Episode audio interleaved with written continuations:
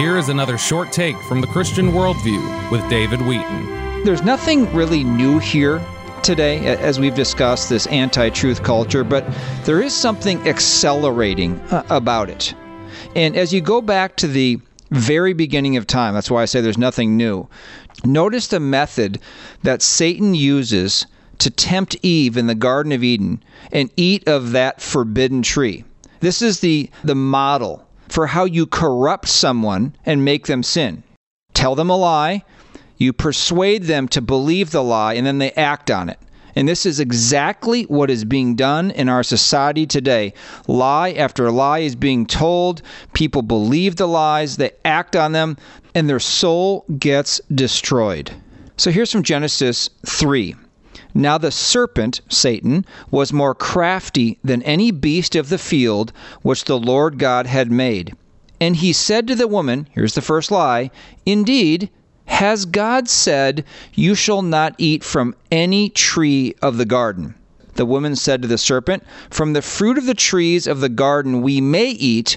But from the fruit of the tree which is in the middle of the garden, God has said, You shall not eat from it or touch it, or you will die.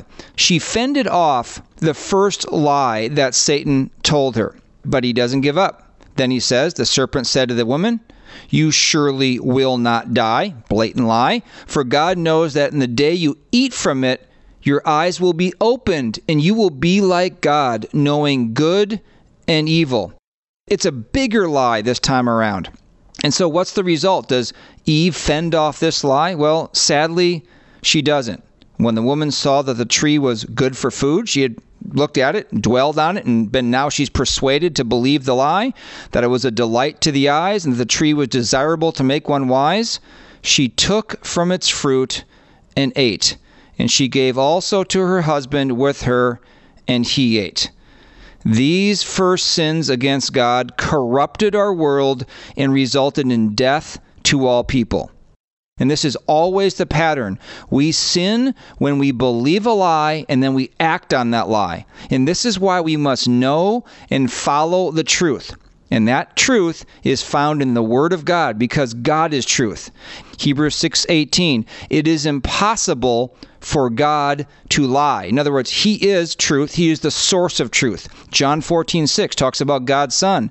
I am the way, Jesus said, and the truth and the life. No one comes to the Father except through me. And finally in 1 John 5 verses 19 through 20 this is for believers. We know that we are of God and that the whole world lies in the power of the evil one. And that really explains so well what's going on in the world. We as Christians sit back and just amazed at the believing of lies. Well, that's because the whole world lies in the power of the evil one.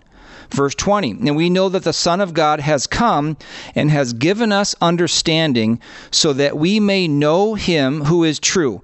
And we are in him who is true, in his Son Jesus Christ. This is the true God and eternal life.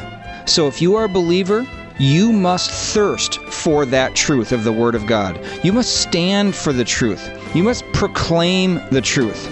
And you must teach that truth to your children.